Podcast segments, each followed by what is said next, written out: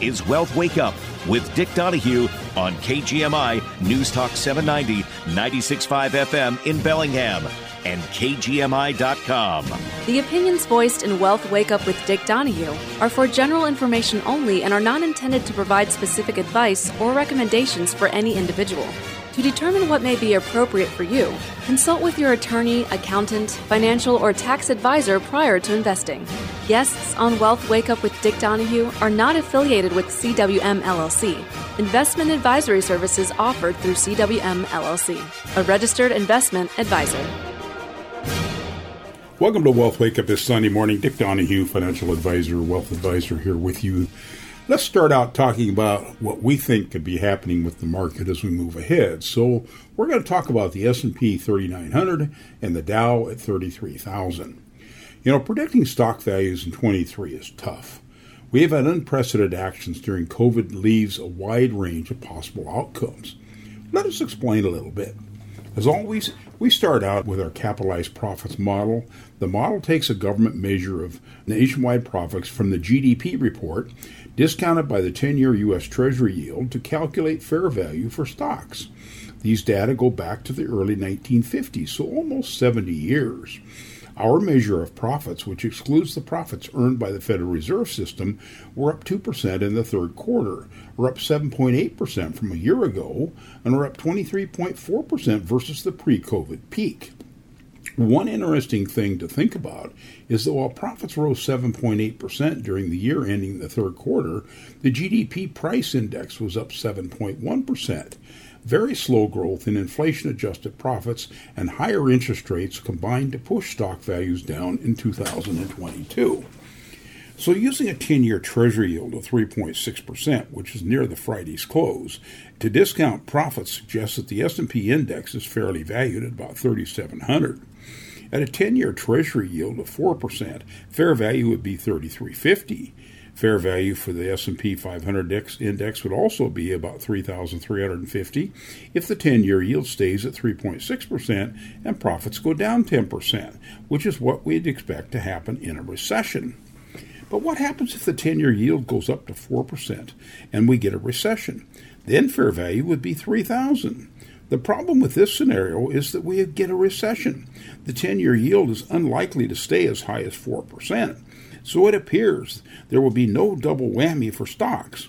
However, if even one of these downside risks occur, higher rates and or profits recession, the fair value drops or even temporarily to 3350, then stocks will likely spend some time around 3350 just because stocks always vary above and below actual fair value.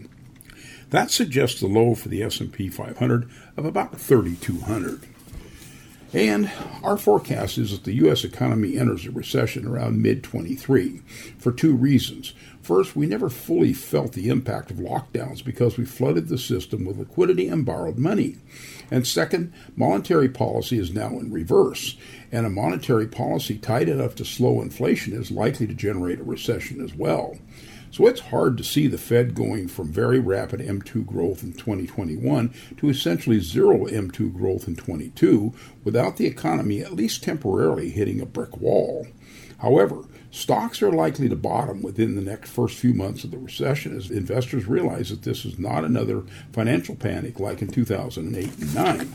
That would give stocks room for a rally late in the year, even if a recession continues as equities see the light at the end of the tunnel. So as a result, we are comfortable with a forecast of the S&P 500 finishing next year around 3900 with the Dow Jones Industrial Average at around 33,000. Not much change from where we are today. Obviously, it, it, turns out that Chairman Powell and the Federal Reserve have engineered a soft landing, no recession in 23, and with the market ending 23 confident of not having a recession in 24, then stocks should rally substantially in 23 and easily beat our S&P 500 target of 3900. By contrast, if it turns out that a recession starts later in 23, providing less time for a rally than from the bottom, or if a recession turns deeper than we expect, then stocks could finish 2023 substantially below 3,900. The bottom line is that while stocks suffered this year from higher interest rates, the greatest headwind in 23 should be lower profits. We expect the next bull market will be prolonged and strong, but for the time being, the economy still needs to pay a price for the massive artificial stimuluses of 20 and 21.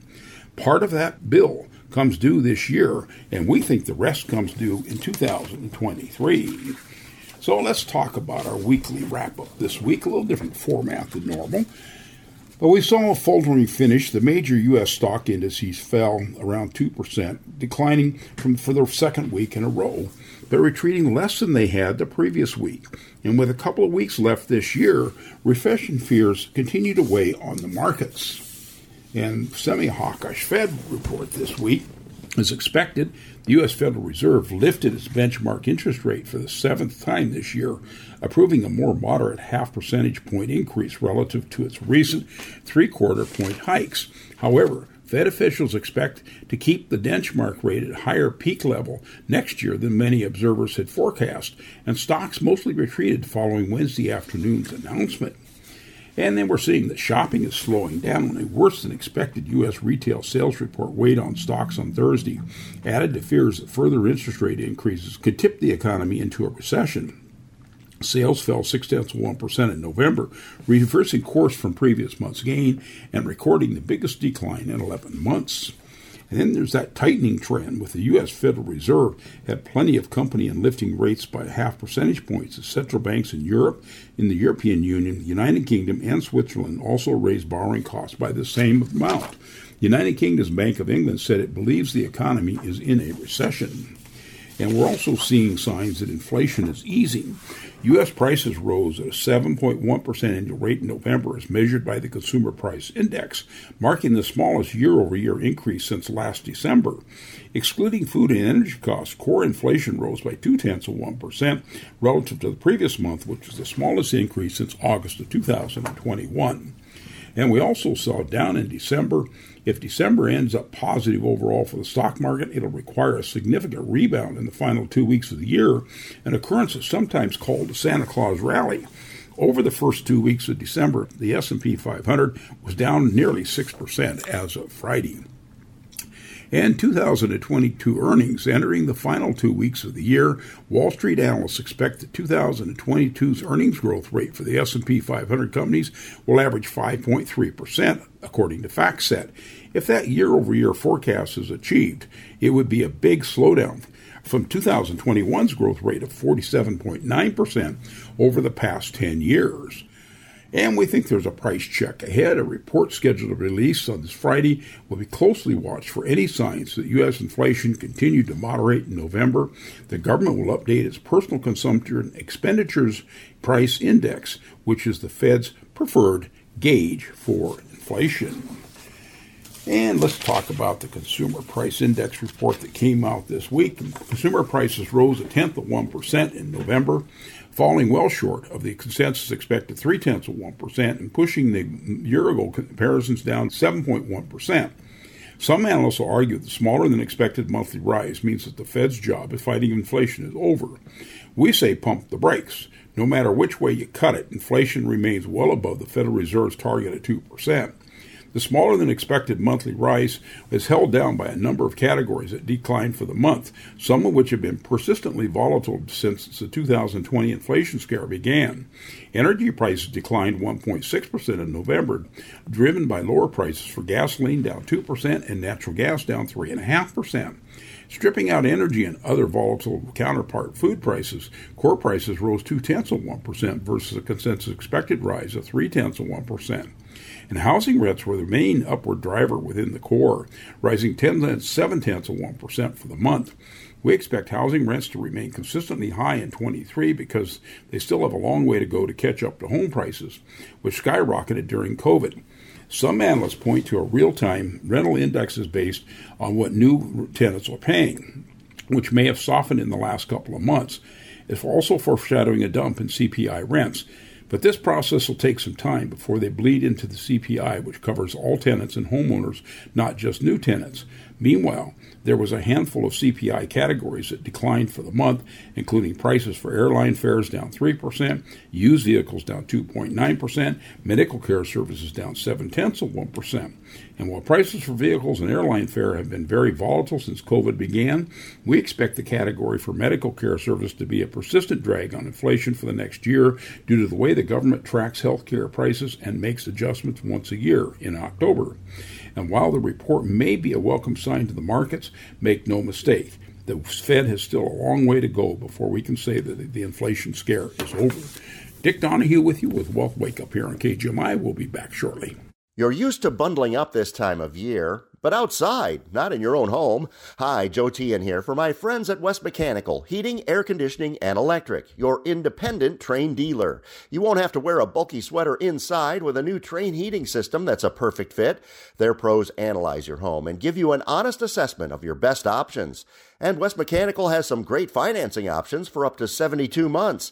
Subject to credit approval, call for details. If your system is still working, regular service by the West Mechanical pros will keep it in top condition for its longest life possible. And it's not too late to schedule an appointment. They check and service mine each year, and I'm confident we'll be comfortable all season long. The Trane comfort specialists at West Mechanical are the best of the best, and they back up their work with a 100% satisfaction guarantee. Get to know the great folks at West Mechanical today at westmechanical.net. That's westmechanical.net. And remember, it's hard to stop a Trane. Are you on Medicare or individual health insurance and wondering if you are on the right plan for you and your family? This is Marcia Neal with Vibrant USA. We understand the TV advertising and the mail you have been receiving may create more questions than answers. Although deadlines are coming, you may still have time to make a change. So call Vibrant USA at 866 733 5111. Our agents can review your plan options, answer your questions, and put your mind at ease. The opinions expressed on this program are not necessarily those of KGMI or the Cascade Radio Group. If tomorrow all the things were gone, I'd work for all my life, and I had to start again with just my children and my wife. Welcome back to Wealth Wake Up. Dick Donahue with you this Sunday morning here on KGMI. We're asset advisors. We're located out in Ferndale next to Wilson's Furniture on the Pacific Highway. Our address is 5060 Pacific Highway, Suite 101, Ferndale, 98248. Our phone number 360 733 1200. Let's continue on with this week's economic reports. We had the November retail sales report come out, and retail sales sank in November, falling six tenths of 1%, taking a breather after a booming report in October. The weakness was widespread as only four of 13 retail categories grew in November, with the declines led by autos and building materials dropping 2.3% and 2.5%, respectively. So, does this mean the economy is finally rolling over into recession? We don't think so. Part of this is a payback for the massive report that came through in October, with some of this as a continued shift to more spending on services from goods.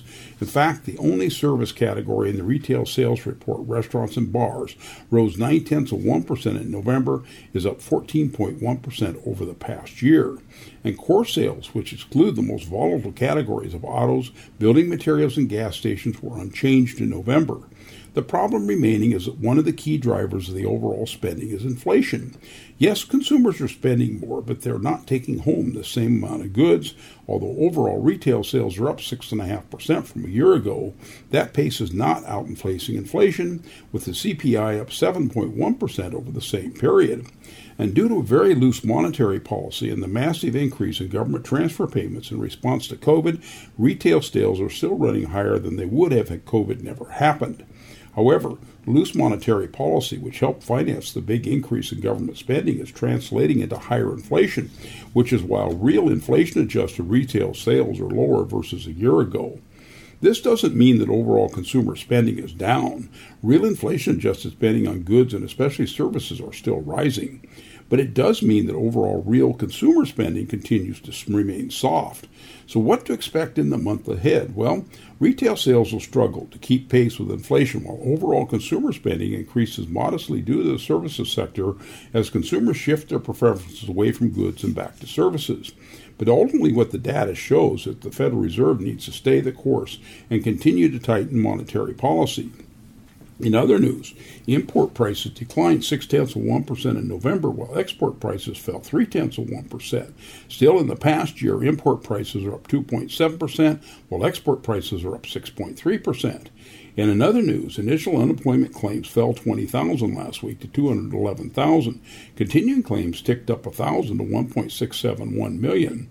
And combining these figures suggests that the job growth remains positive but will slow sometime in the months ahead. And let's take a look also at the November Industrial Production and Capacity Utilization Report. And industrial activity in the U.S. fell for a second straight month in November, with nearly all major categories posting declines. The manufacturing sector was the biggest contributor to the negative headline number, with production falling six tenths of 1%. So, looking at the details, both auto and non auto manufacturing dropped in November, posting declines of 2.8% and 4 tenths of 1%, respectively. Given the trend of American consumers shifting their preferences back towards services and away from goods, the weak numbers out of the manufacturing sector aren't surprising. That said, production of consumer goods is up 1.8% in the past year, while the production of business equipment is up 5.7%. This signals that investment in capital goods might be beginning to drive demand for the manufacturing sector as end consumers ease up. Another source of weakness in the report was the mining sector, which posted a decline of 7 tenths of 1% in November. A slower pace of crude oil and natural gas and other mineral extraction more than offset gains in the drilling of new wells. However, this signals that oil prices, which are currently hovering near $80 a barrel, continue to incentivize new exploration. Given this exploration will translate into more production in the near future, mining could be a source of relative strength in industrial production in 2023. And finally, the one bright spot in the report came from the utility sector, which is largely dependent on weather, which posted a gain of 3.6% in November. And in other manufacturing news, the Empire State Index, which is a measure of New York factory sentiment, fell to minus 11.2 in December from plus 4.5 in November. Meanwhile, the Philadelphia Fed Index, its counterpart for that region, rose to minus 13.8 in December from minus 19.4 in November. So we continue to anticipate a recession in 2023, with the goods sector leading the way. However, continuing strength in services tells us that it isn't here yet. And we had the Fed do its uh, meeting here. They finished on Wednesday, and Wednesday, and we'll talk a little bit about that. We think they have more work to do because the Fed's downshifted to smaller rate hikes, but it isn't close to done. In contrast to the 75 basis point hikes of each of the last four meetings, the Federal Reserve raised short term rates by 50 basis points. That was a half a percent, as expected. However, the Fed made it clear in its projections at the press conference that it tilted towards further rate hikes in the months ahead and more rate hikes than the market had been pricing in. The Fed statement was virtually identical to the one in November. The economic projections released at the same time brought a lot more to digest. Economic growth expectations were raised modestly for the year, but 2023 growth was cut from 1.2% real inflation adjusted rate to the Fed forecast of September down to half a percent. At the same time, 2023 PCE inflation expectations were raised to 3.1%. We would take that over from, from, from 2.8%, and the unemployment rate moved to 4.6% from 4.4%. So, despite the weaker growth and employment outlook, the dot plot showed a higher path for rates, with the median for finishing 2023 at 5 and an eighth percent versus September's 4 and 7 eighths percent forecast. The Fed is clearly showing that despite pain on its employment side of the dual mandate, inflation is the priority. And a look at the distribution of rate hikes forecast for 23 and beyond shows that many members believe a higher endpoint for rates will likely be appropriate. Case in point, while the 2023 median dot stands at 5 and an eighth percent, seven FOMC members believe that the rate should end the year even higher, which while just two believe that rates would, should end lower.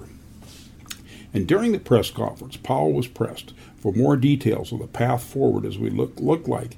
Nick Timiraos is Wall Street Journal's Fed reporter, who many watch as an unofficial mouthpiece of Powell and Company, asked if the Fed could now transition to 25 basis points moving forward until they reach their terminal rate. While Powell wouldn't commit to the size of the next rate hike, they will likely come early in February, he suggested, and the Fed has now moved to a range where smaller hikes look appropriate as they close in on the terminal rate. Powell has also asked what the rate cuts could come into play. Again, he remained noncommittal, but he did say that the dot plots for 23 do not include any rate cuts between now and the end of next year. And finally, Powell was asked directly if a recession in 2023 would cause the Fed to start easing policy sooner, to which he stated that he, they were tasked with promoting maximum employment and price stability and inflation. The employment market is running hot, while inflation is well above the Fed's target. In other words, the Fed is comfortable continuing to raise rates even as unemployment rises, at least modestly. And while, it is, while they aren't forecasting a recession in the year ahead, and we are, it doesn't change their priorities. The bottom line is that as good as the Fed has prioritized the fight against inflation, but the necessary path to get there will likely bring volatility and short term pain to the financial markets. We expect the markets will end next year largely flat from where we stand today, but the market could see uh, notable pullbacks along the way. The economic medicine, while bitter, is part of the price that we're going to pay for the policy mistakes that have been made over the past few years. This is Dick Donahue with you with Wealth Wake Up here on KGMI. We're going to go ahead and take a break, and we'll be back in a few minutes. At Western Solar, we believe that integrity and craftsmanship are foundational to everything that we do. It's who we are and why we back up that statement with something tangible so that you know we are invested in the quality of your installation. We guarantee for 25 years that if your equipment fails, we will replace it at no cost. We also guarantee that your solar panels will generate at least 92% of their rated capacity 25 years from the day they're installed. We can commit to these guarantees because we invest in our employees and we recognize the quality of their work. In fact, we're continuing to grow and looking to hire, train, and invest in new team members. We provide the most comprehensive warranty coverage in the area because integrity and craftsmanship guide our every decision. We strongly believe that when we invest in our employees, they invest in our customers and the community wins. Stop by our office on Home Road in Bellingham to meet our team, and you'll see why that for almost two decades we've been installing clean energy, investing in our community, and loving what we do. Western Solar at westernsolarinc.com. Bellingham Athletic Club knows fitness and understands what it takes to maintain an active lifestyle. They've been the leader in fitness for Whatcom County since 1975. If you're looking for a motivating atmosphere, BAC is the place to be. And now is the time to join. Give yourself the gift of fitness this holiday season because you're worth it. Stop by and see them. You'll be glad you did. Bellingham Athletic Club, where healthy isn't just a goal, it's a way of life. Located at 4191 Meridian and at bellinghamathleticlub.com. Hi, it's Scott from Northwest Sleep Solutions in Fairhaven. As we wind down yet another year, I'd like to take this opportunity to thank each and every one of our customers for their support. Your referrals and best wishes really keep us going, and we really, really appreciate it. As we roll into the new year, Northwest Sleep will continue to bring the best mattresses from Simmons Beauty Rest, Tempur-Pedic, 45th Street Natural Latex, and our own eco friendly line, all at the best prices in the area. Add to that an ever expanding choice of pillows and accessories, and our selection is second to none. And as always, we will continue to do the little things, the little extras that remind you of why you shopped with us in the first place. So happy holidays, Whatcom County, from all of us at Northwest Sleep Solutions on the corner of 10th and McKenzie and Fairhaven.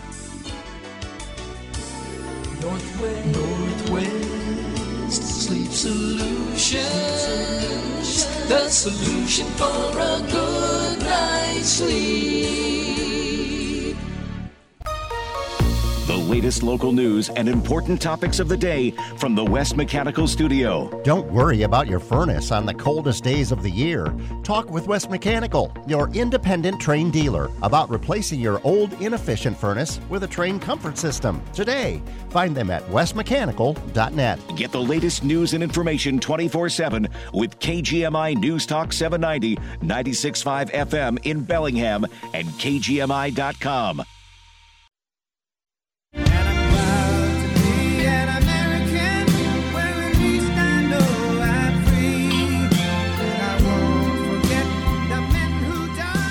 Welcome back to Wealth Wake Up. Dick Donahue with you this Sunday morning on KGMI.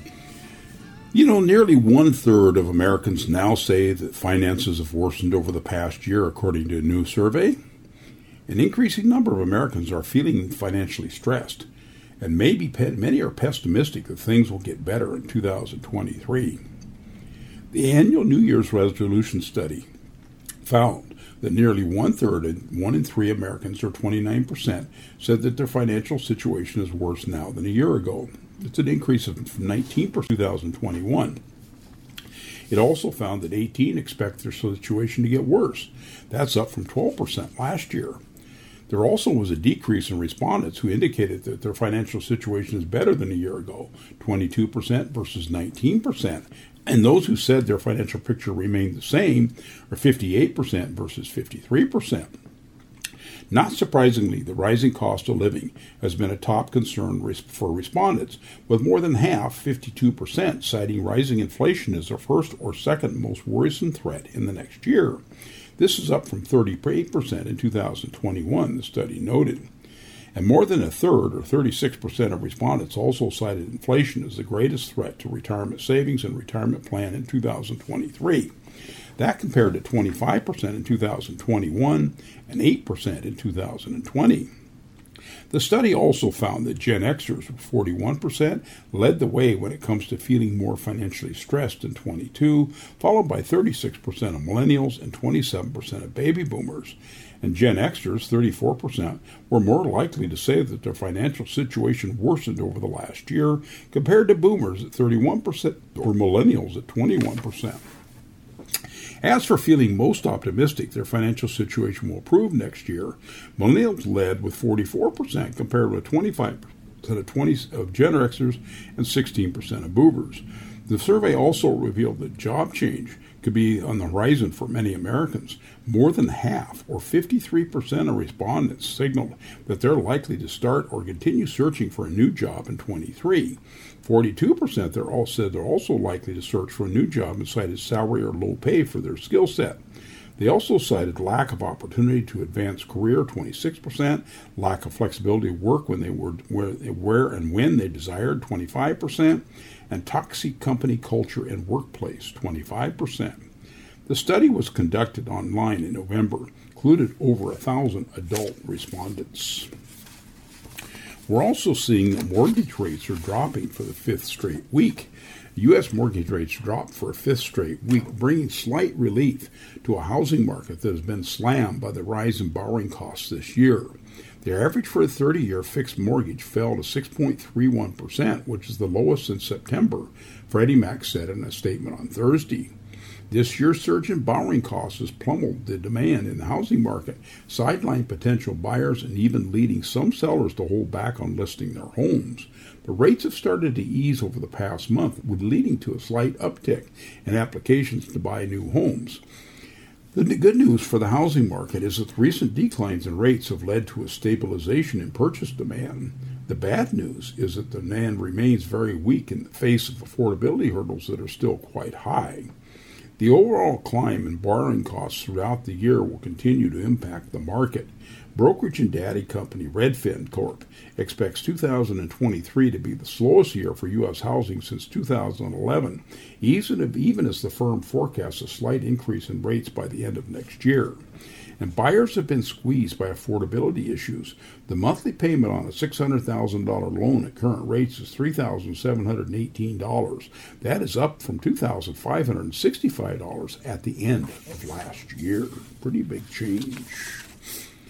And we're also seeing that U.S. freelancing searches to a record of 60 million Americans go. We're a solo. So a minute ago I talked about people making job change. We're also seeing a lot of people decide to go out on their own. And the number of Americans who freelanced this past year surged to nearly 60 million, signaling a change in how people assess their values and priorities around work. Another 39% of the entire U.S. workforce freelanced this year, compared with 36% in 2021.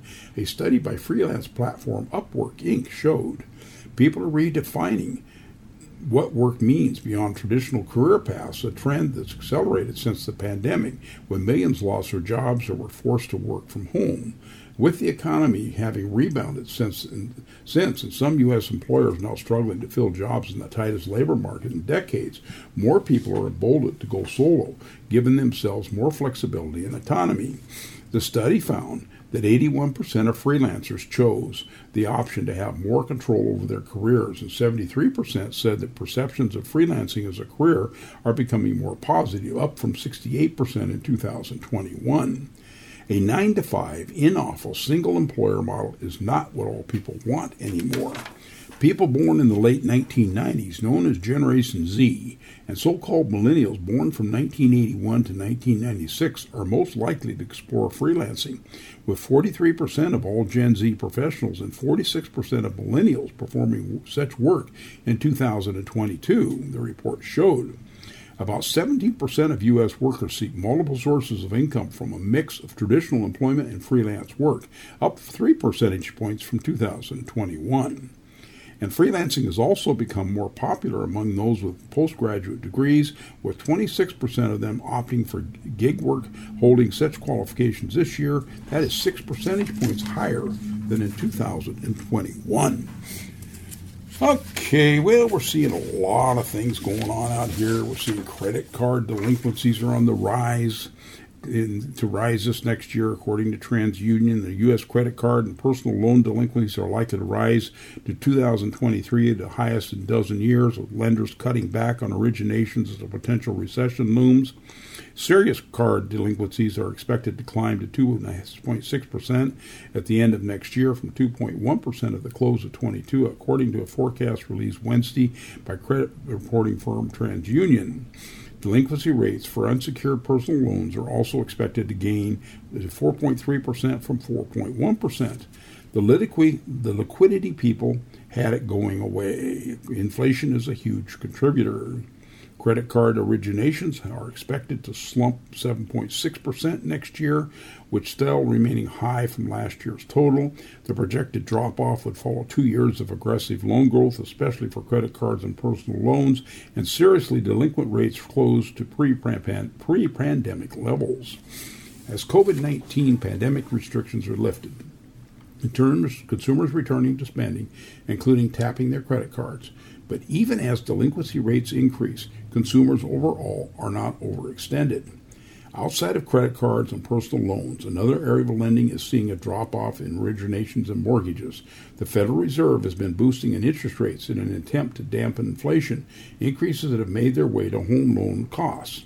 The average rate for a 30 year fixed loan mortgage Fixed loan surged past 7% earlier, as I reported earlier. It has recently dropped, though, but that's the first time it's broken that level in two decades.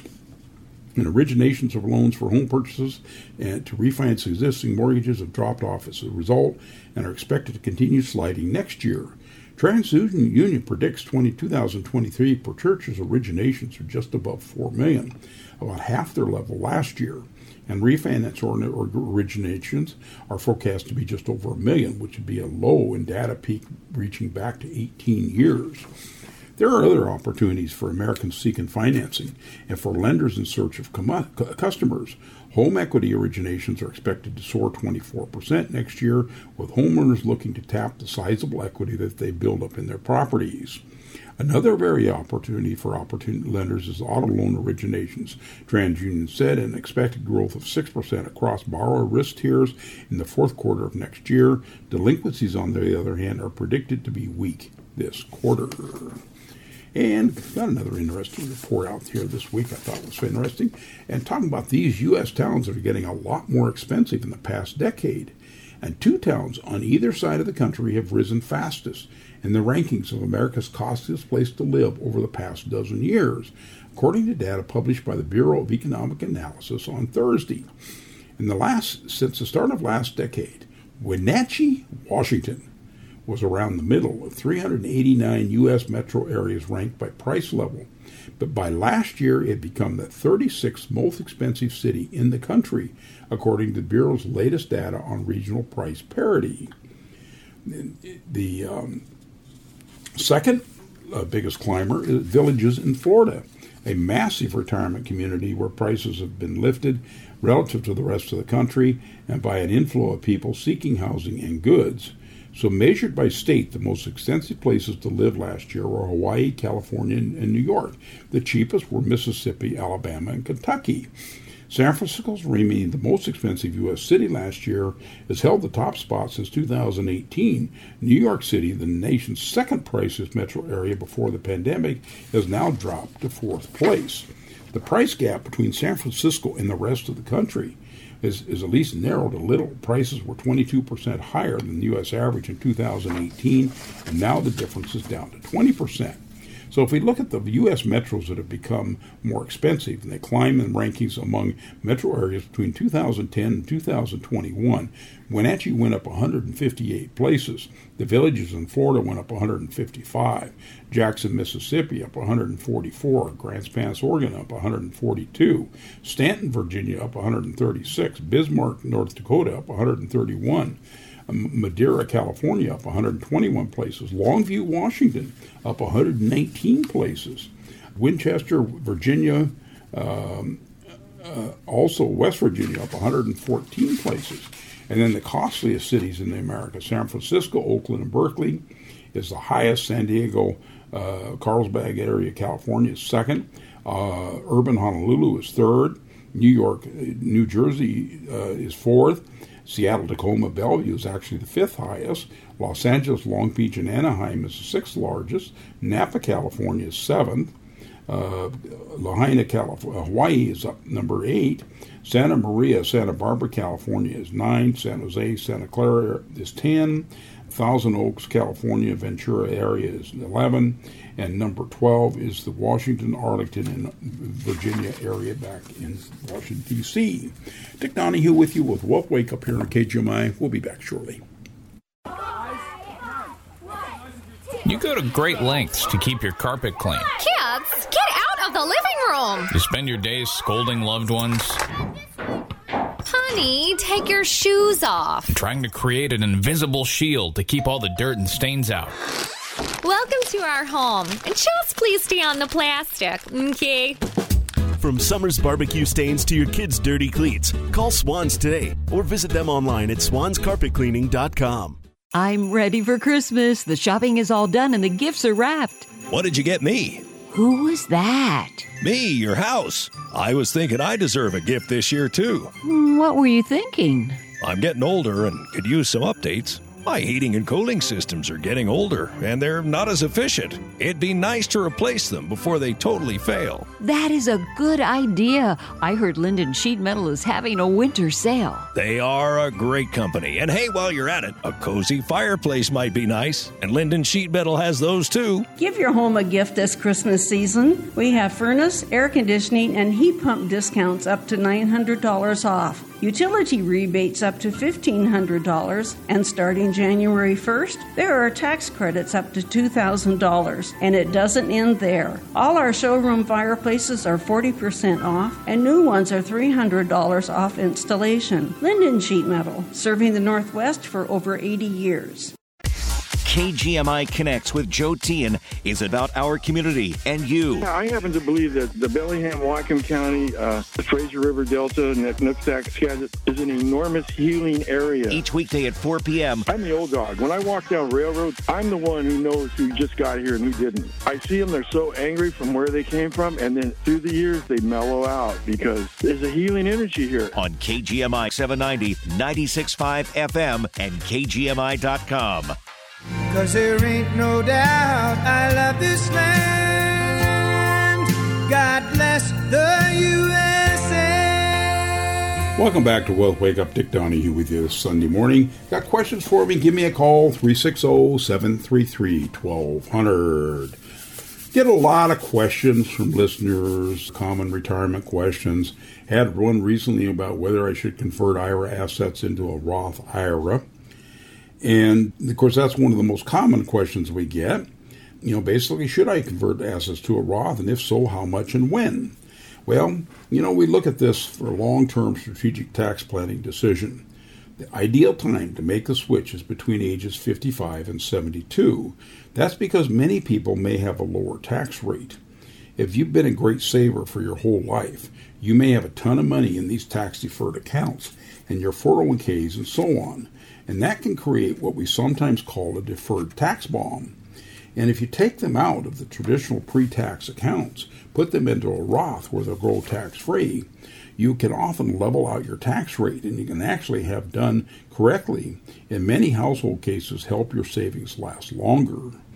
This conversion doesn't need to be a full conversion. You can also do partial conversions, and it's important to look at how much you convert to fill out your certain tax rate. So you can look at the different tax brackets and see how much more money you can put in and keep your current rate. We can help you do that.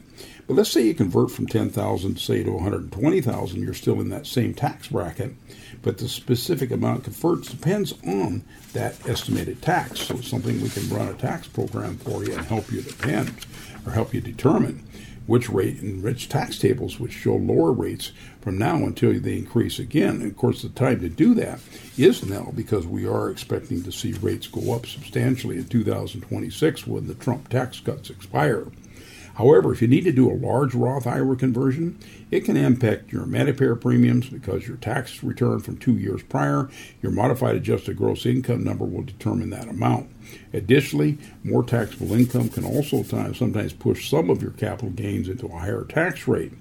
So we advise people to be really careful when they're making conversions. Just don't decide you're going to do it. Let's help you sit down and figure out whether you should. But for those who are still working, some 401k plans will now allow in plan conversions of pre tax assets to a Roth option. But the decision to do so depends on where you are in your career. If you're working part time or starting a new career, it may be a great time to convert. On the other hand, for those in their highest income earning years with a high tax rate, it wouldn't be a good time to convert. So once people do make a conversion, we suggest that people set aside some cash outside of the account to pay the taxes for the conversion. Sometimes with high net worth households where they know that they're never going to spend all of the retirement assets, in those cases it may still make sense to do a Roth conversion, perhaps pay the tax with those pre tax assets.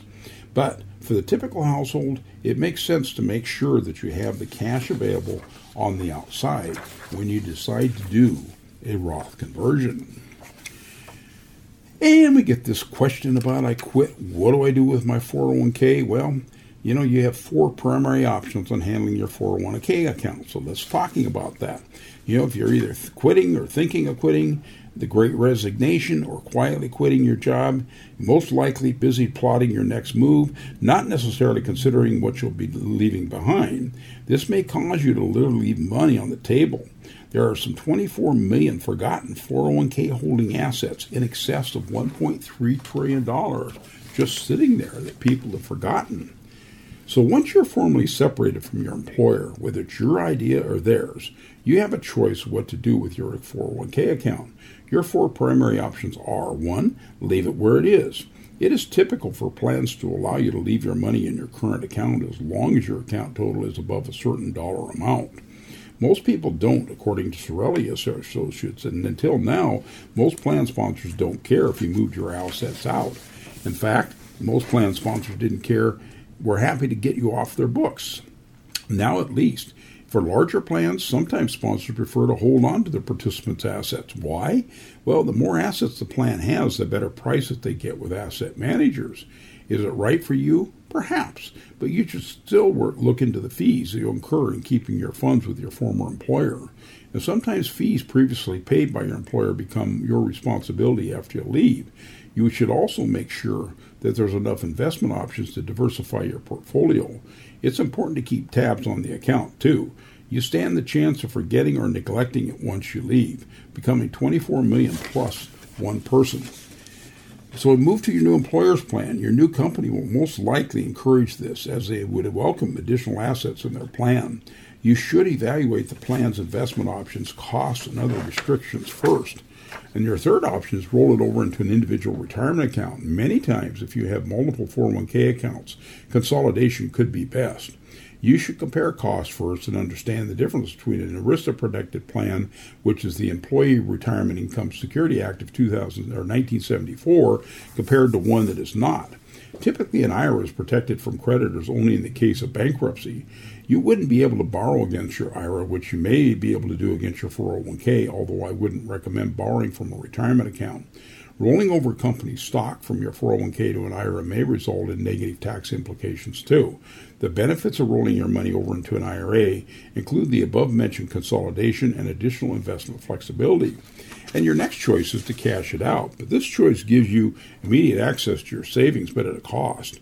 Your money would no longer be tax deferred, assuming a traditional 401k and you're under the age of 59 and a half. You also may be subject to an early withdrawal penalty of 10%. So you need to weigh your options and make sure your financial advisor uh, that you're talking about, thinking, working with, will discuss the pros and cons of each option prior to suggesting a course of action. You should be certain that if you do not roll over your account to an IRA or any other retirement product, it's in your best interest, not the advisor's. The Securities and Exchange Commission requires advisors to do the following meet a professional standard of care when making investment recommendations or provide prudent advice. Never put their financial interest ahead of yours when making recommendations. Offer loyal advice.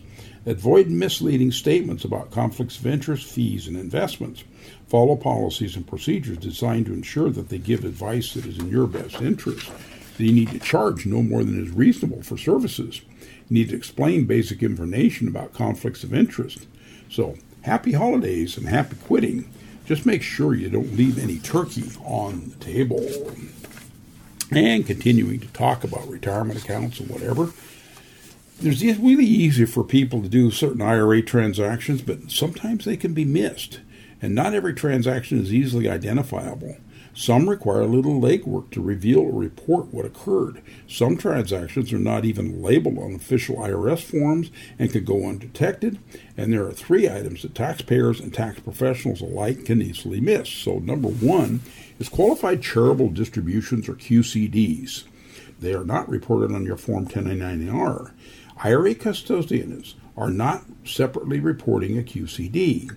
There is no code or box on the 1099R to identify a QCD.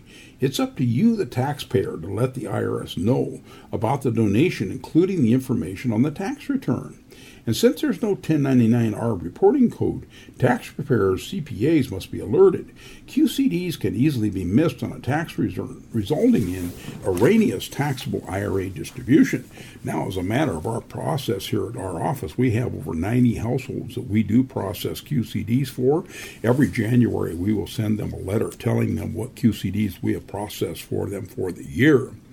And the lack of a QCD code on a 1099 is intentional. It's not an oversight by the IRS. It's most likely a welcome relief for custodians. Why? Because an IRA custodian does not have first-hand knowledge of whether a particular distribution meets all the QCD conditions. It is a qualifying charity. Did the person already max out their $100,000 QCD limit from another IRA to another firm? Custodians do not want to police any of these details. Also, number two, tracking Roth contributions and Roth conversions. IRS Form 5498 contains a bevy of information, including definitive date for each Roth contribution and conversion. Box 3 Roth conversions. Until a person is 59 and a half, every IRA Roth conversion will carry its own five year clock to determine whether distributions of the converted amounts are subject to a 10% early with distribution penalty. It is all recorded on the annual Form 5498. A Roth conversion is essentially time stamped January 1st of the year listed on the form. Add five years, and a Roth IRA owner will know exactly when those Roth conversion dollars are available penalty free. Box 10, IRA Roth IRA contributions. Roth contributions are also time stamped on a 5498. Technically, there is no place on the 1040 to report a Roth contribution. So, how does the IRS know when a person opened its first Roth and set the five year forever clock in motion for distributions for tax free savings? That is all on C form, on your form 5498. And number three, transactions that are missed forgetting to file the Form 8606 to claim basis after tax contributions. How do you tell the IRS that an IRA distribution or Roth conversion is not taxable? After all, the IRS will treat it as ordinary income unless there's evidence that it should not be taxed. The answer is IRS Form 8606. IRA custodians do not keep track of after tax contributions, even if you tell them that the funds are after tax or kept the money after tax dollars in a separate IRA. Custodians have no way of knowing what a person claims in their tax return, so they have no way of knowing if a deduction for an IRA contribution was taken or not. So, anytime an after tax contribution is made to an IRA, IRS Form 8606 must be filed. This is essentially the client waving a flag and declaring, I have after tax funds in my IRA. Without this form, the IRS will assume that any funds distributed from the IRA or converted to a Roth IRA are taxable. Be careful not to overlook any of these important items. And that Form 8606 is really important because a lot of people do contribute after tax money to IRAs. They need to keep track of that. They need to make sure that they report that so they can keep track of it. Okay, let's talk some more about some additional IRA planning ideas here. Once a year IRA rollovers and RMDs for inherited IRAs basically had a phone call. This guy took $100,000 from his SEP IRA. He put the funds back in August 19th of this year. Within 60 days from the distribution, he now called me and asked if he can take the same $100,000 out and move it to his Roth IRA and pay taxes on it. Is he allowed to do this, or do we have to wait until one year later in 2023 to do that conversion? Well, the answer is this is an area that really can be a little tricky. The once a year rollover rule says that only one distribution from an individual's IRA can be rolled over within a 365 day period. It applies on a 365 day basis, starting with the day of distribution is received, not on a calendar year basis. So, a little bit on that one. If you take a distribution out of an IRA, and you can actually do that up to one time a year. You technically do have 60 days to get that money back in, but if you've got multiple IRAs and you take money out of multiple IRAs, you cannot do that. You can only take that one time, once a year, out of one IRA. Anyway, this rule applies to rollovers from a traditional IRA or SEP or simple IRA to another traditional IRA, SEP, or simple IRA, and rollovers from a Roth IRA to another Roth IRA. The once per year rollover rule, however, does not apply to conversions.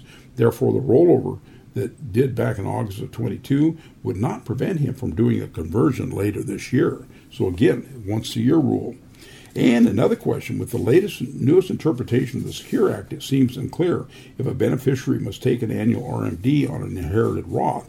I've seen conflicting commentary on both sides of this issue, including from Fidelity, who's the custodian of this account. Uh, he is, has there been an additional insight as to what the IRS is thinking here, or is it just the empty end of the 10th year, or does beneficiary who inherited in 2021 have to do something in 2022? Well, the answer here is the Secure Act and the IRS proposed RMD regulations that followed have created a ton of confusion. However, one rule is clear. If a Roth IRA is inherited by a non eligible designated beneficiary, no RMDs are required during that 10 year period. That's because RMDs are only necessary during the 10 year period when the IRA owner died or after the RMD required beginning date. And all Roth IRA owners are considered to have died before their required beginning date. No RMD would be required for 2022 or any other year during that 10 year period. Dick Donahue with you with Wealth Wake Up here on KGMI. I do thank you for listening. If you don't hear me next week, I will be online, but I hope everybody has a great Christmas season. And if you got questions for me, give me a call, 360-733-1200. Don't forget our live show. We will be live on Christmas Eve at 11 o'clock in the morning. Thanks and have a great week.